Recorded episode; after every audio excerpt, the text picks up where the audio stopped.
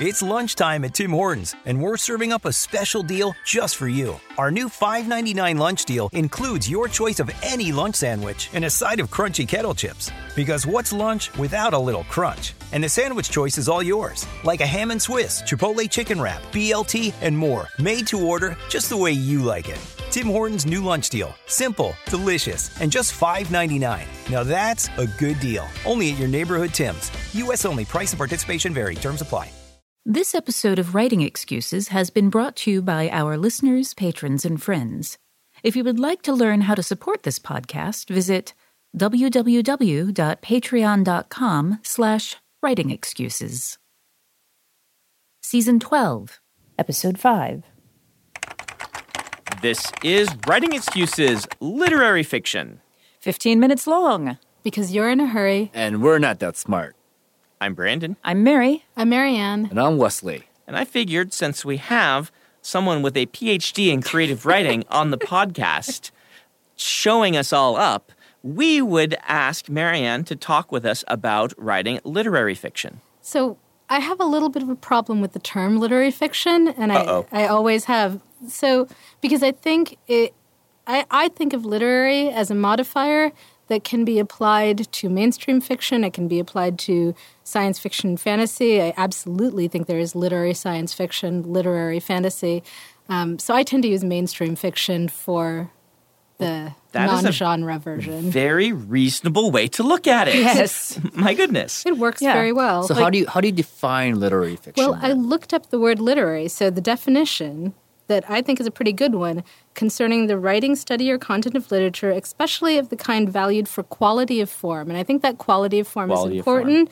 Or um, another secondary definition associated with literary works or other formal writing having a marked style intended to create a particular emotional effect.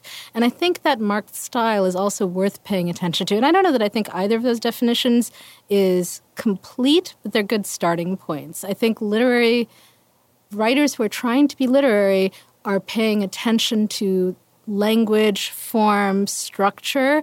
Um, it's important to them. So, uh, authors for me uh, would be uh, Ursula Le Guin, So in genre, definitely Ursula K. Le Guin obviously pays attention to that. N.K. Um, Jemisin. N.K. Jemisin. Um, I did my bachelor's thesis on Samuel Delany. I think he's Also- one of the masters. Um, so I, I, I actually think most of them are paying some attention. It's it's perhaps a question of emphasis. Like for some writers, maybe that's not the most important thing for them. Um, they are more engaged with, I don't know, but Yeah. with, with Well, um, we'll talk about that. Um, before we get into the kind of those specifics, though, I wanted to mention this kind of schism that exists between what the popular fiction and the literary fiction or the mainstream fiction, as you would define it, um, and kind of there's some sort of antagonism there. Um, do you have any thoughts on that? So, I, and again, I think we get these terms can be a little slippery, right? Because so there's mainstream fiction, there's popular fiction, there's commercial fiction. Those all mean somewhat different things, I think. So, because something can be a mainstream non genre work without necessarily aiming towards a broad commercial market Okay. right? So um, I would say, like for example, if you look at a lot of the small press works that are trying to do literary fiction, they're often not trying to be commercial, right? Um, so Why are they called mainstream then? well, they're called mainstream because they are non-genre. So yeah, and, got, and then we've if you got to have terms and Yeah. definitions. and, we and if you're getting into genre, then it's a question of well, what is genre? Genre is you know a set of tropes that um, that the readers are going to be familiar with, and then we can start getting into things like um, archetypes, right? And the way that genre often uses archetypes um, and plays with them, and is is almost reliant. Genre is almost reliant on the readers being familiar with those uh, in a way that mainstream fiction doesn't. Right. Um, and I mentioned this kind of this little bit of division. I say little bit. It, it can be pr- very passionate at times. I went through a uh, graduate program in creative writing, uh, and many of my professors would say you cannot write science fiction or fantasy in these classes, which was a bit like a smack to the face to me. They're like, you cannot write what is your identity and your passion in this class. Can I And- defend them slightly? Yes, I, I, I, yeah, go for it. just just as a tiny defense and I, I have great sympathy for this because i Mm-hmm. went through the same thing in my master's program my advisor was like i don't want to read your science fiction fantasy and i said why and she said well i don't read it i don't know how to critique it so, the, so as a first thing i said to her that's fine critique my character my plot my structure critique the aspects of it that y- you can ignore the science fiction and fantasy part and she actually to her credit was willing to do that and we were able to work together so that was Yeah, great And I've heard that one before, and I, I feel sympathy for that. But then the other thing I would say in defense is, and this is this is going to sound bad, but I can't think of a better way to put it. I do find that my students um, who are just starting to write science fiction and fantasy are often writing really formulaic, really derivative work, and I think that is. And it's, I think it's a really natural first step. You love the tropes, you love the wizard, the dragon, the whatever else, and you want to cram them in there. Um, but I think that's what the mainstream lit teachers Okay. are responding to. I mean, I, I- I've always viewed it as they look down upon genre. But they don't look down upon genre that is done really well. They they actually love Yep. some of it. Yeah, although they do tend to to then classify that as They- literary They, or re- they, re- experimental. they do. They're- They reclassify but it. It's and, true. and it's not this is this is a, a thing that we see all over the place like with puppetry we get people who are like oh i don't want to see a puppet show but i'll totally watch avenue q i'm like that's a puppet show well i, I won't watch I won't puppet watch a puppet show, but I'll go to em- uh, to Return of the Jedi. yeah and i'm like uh, big old puppet show Yeah. big old puppet show so um so one of the things that i was actually hoping i could get you to talk about a little bit is a story that you told us during one of the breaks about uh, an experience that you had where you were writing science fiction and told that your literary fiction was better. yes. Can and and it seems like it circles around exactly that point that you were just talking I think about. I think that's actually right. I think I fell into the same thing that students often fall into. So this is during my MFA program, halfway through it, I went to do Clarion, and I was so excited. I was at Clarion West in '97, and I took um, a w- one week four was taught by two editors from Tor, and they had read the stories I'd submitted so far, which were kind of borderline slipstreamy stories, uh, and they said to me, you know, we just think that your mainstream writer is much m- mainstream writing is much better than your genre writing, and we think your heart is really with mainstream lit. And I went back to my room and I cried because all I wanted was to be a science fiction fantasy writer. Uh, and but they that actually I kind of went home and I was like, all right, I'm going to do mainstream lit, and I wrote that for ten years.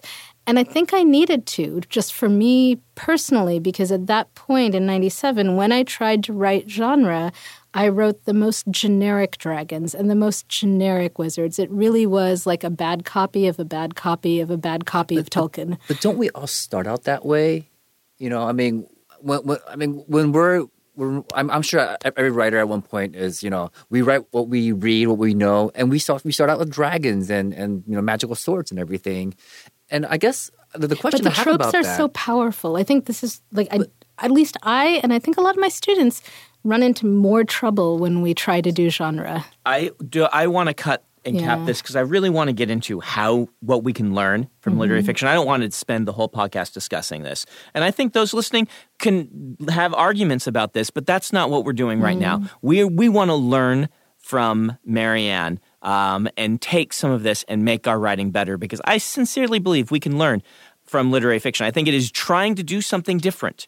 I don't think what we do is less valuable or valid. And it's the it's the making the this is good, this is bad that I don't like. But what I do like is saying, look, we are trying something and it's really cool. And we are trying something that's really cool. What can we learn from each other? So let's talk about that. I, I completely agree with that. And part of and part of why I'm like, yes, tell us all of your tricks, um, is I had a, a student in one of my short story intensives, and I, I'm a science fiction and fantasy writer. My workshops are geared towards science fiction and fantasy writers. Most of my students are, and I had this one student who was a literary writer. She's been published and has never read science fiction or fantasy before and she brought this um, sense of place to her fiction that was unlike anything that I was getting out of the other students. And one of the things that she said was that she tended to approach her settings as a character, which was not something that I do. And so there were these scenes that to me felt like, well, when are we going to get to the character and the conflict? But the character was the setting. And once I kind of understood that that's what was happening, I started to see ways that that could be applied to other types of fiction and that I had seen that in science fiction and fantasy but not been able to to put a finger on oh that's what's happening right here and that's why this is working yeah That is and very cool. actually. that is super cool i've had students like that too that just bring something fresh and interesting and i we don't have time in one podcast to cover the depth that is literary fiction but i was hoping to get a few pointers on where to start Yes. and perhaps we can start with some recommendations you have When you need mealtime inspiration, it's worth shopping Kroger, where you'll find over 30,000 mouthwatering choices that excite your inner foodie. And no matter what tasty choice you make, you'll enjoy our everyday low prices, plus extra ways to save, like digital coupons worth over $600 each week. You can also save up to $1 off per gallon at the pump with fuel points. More savings and more inspiring flavors make shopping Kroger worth it every time. Kroger, fresh for everyone. Fuel restrictions apply. Save big on your Memorial Day barbecue, all in the Kroger app. Get half gallons of delicious Kroger milk for 129 each, then get flavorful Tyson natural boneless chicken breasts for 249 a pound, all with your card and a digital coupon. Shop these deals at your local Kroger today or tap the screen now to download the Kroger app to save big today. Kroger, fresh for everyone. Prices and product availability subject to change. Restrictions apply. See site for details.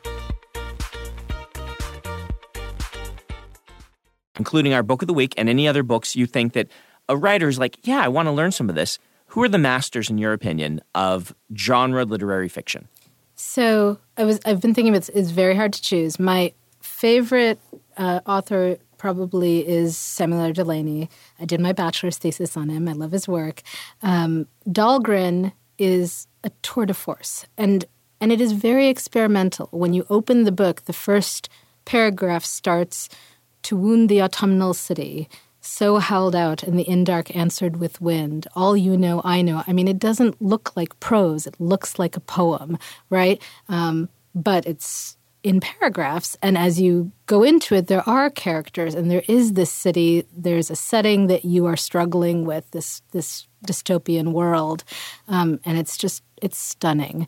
Um, it's a kind of a big, dense book. If you want to dip into something smaller, he has excellent short stories, excellent short novels.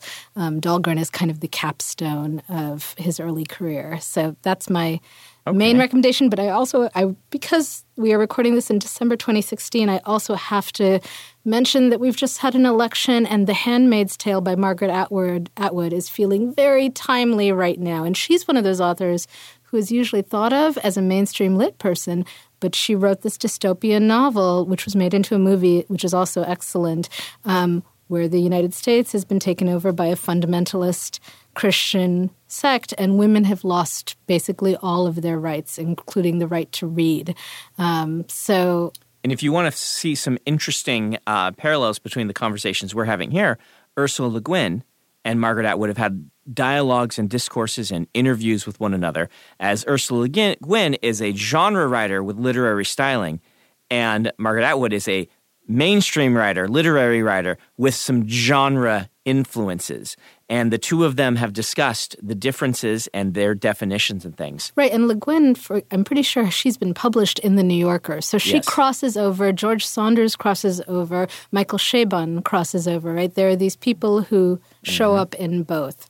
So, other than reading literary fiction, can you define for us in I don't know if this is possible, but what it is that someone who's reading literary fiction is looking for? What are they trying to Well, taste? so this actually gets back, I think, to this idea of things being commercial, popular, derivative. Like, okay, so when I go to a bookstore and I see a dragon on the cover, I want to buy the book, right? Because it is something familiar that I know I love, and I just, and in fact, I at one point picked up one dragon book in an airport, started reading it, got like three quarters of the way through, and realized I had read it before, but I hadn't realized it because they were so, it, it was such the standard box of here is a dragon story.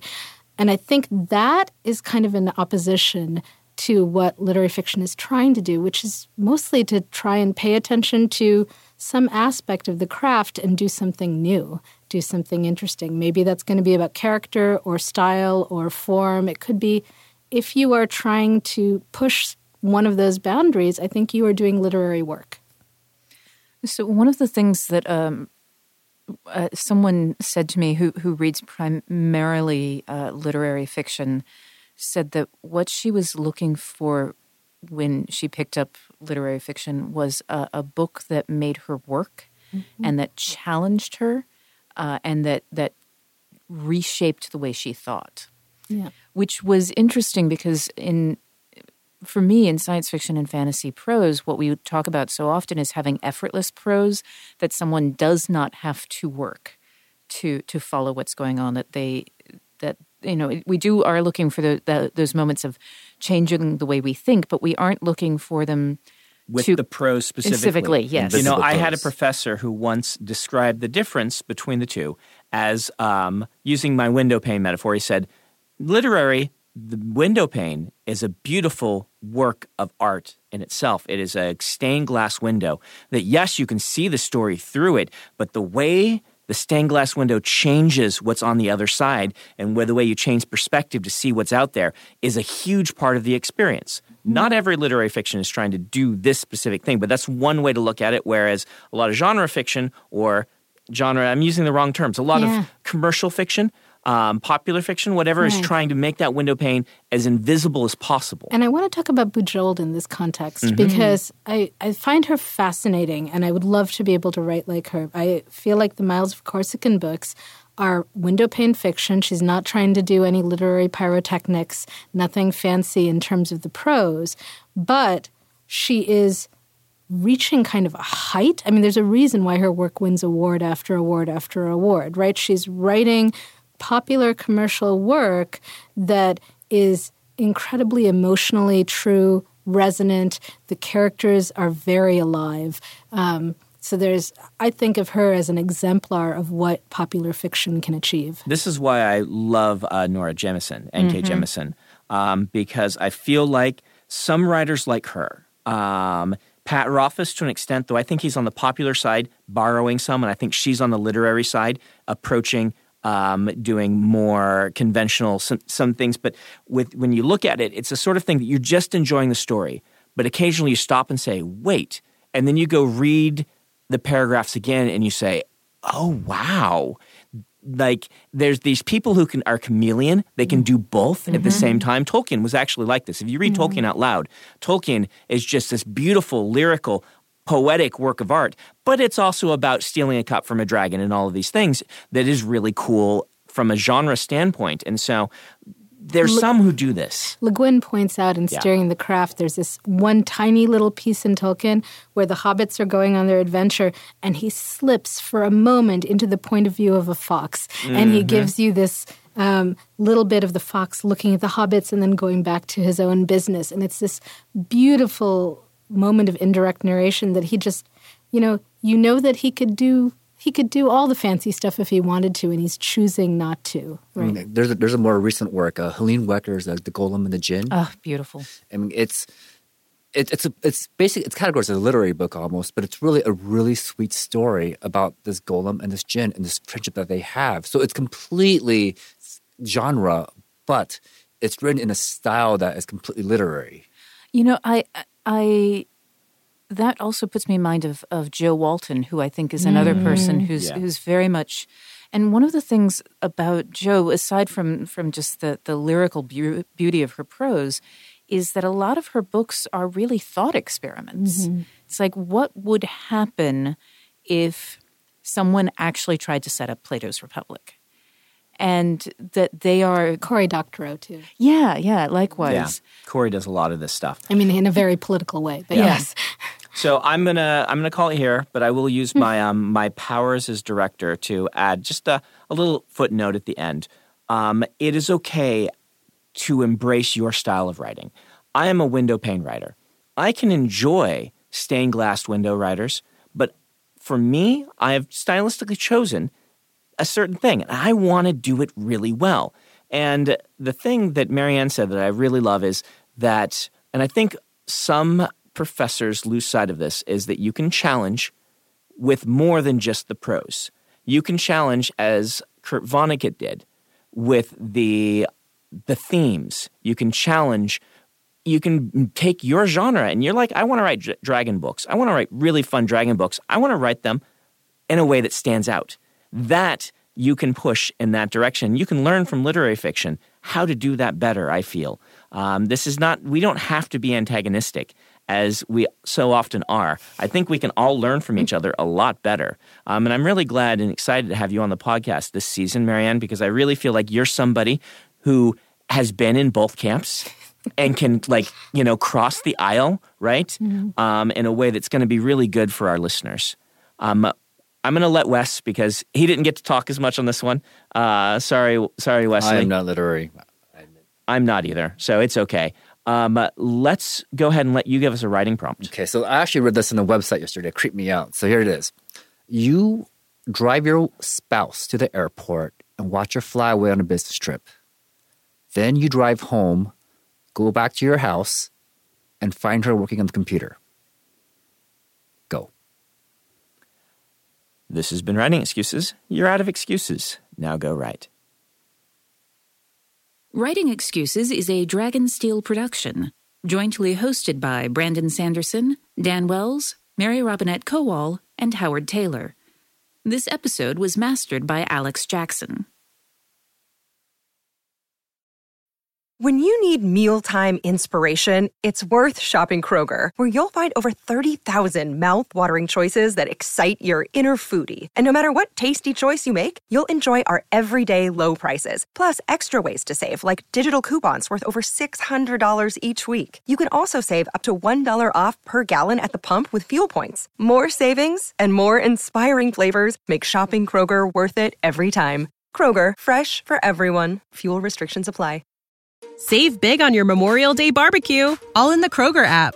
Get half gallons of delicious Kroger milk for 129 each, then get flavorful Tyson natural boneless chicken breasts for 249 a pound, all with your card and a digital coupon. Shop these deals at your local Kroger today or tap the screen now to download the Kroger app to save big today. Kroger, fresh for everyone. Prices and product availability subject to change. Restrictions apply. See site for details.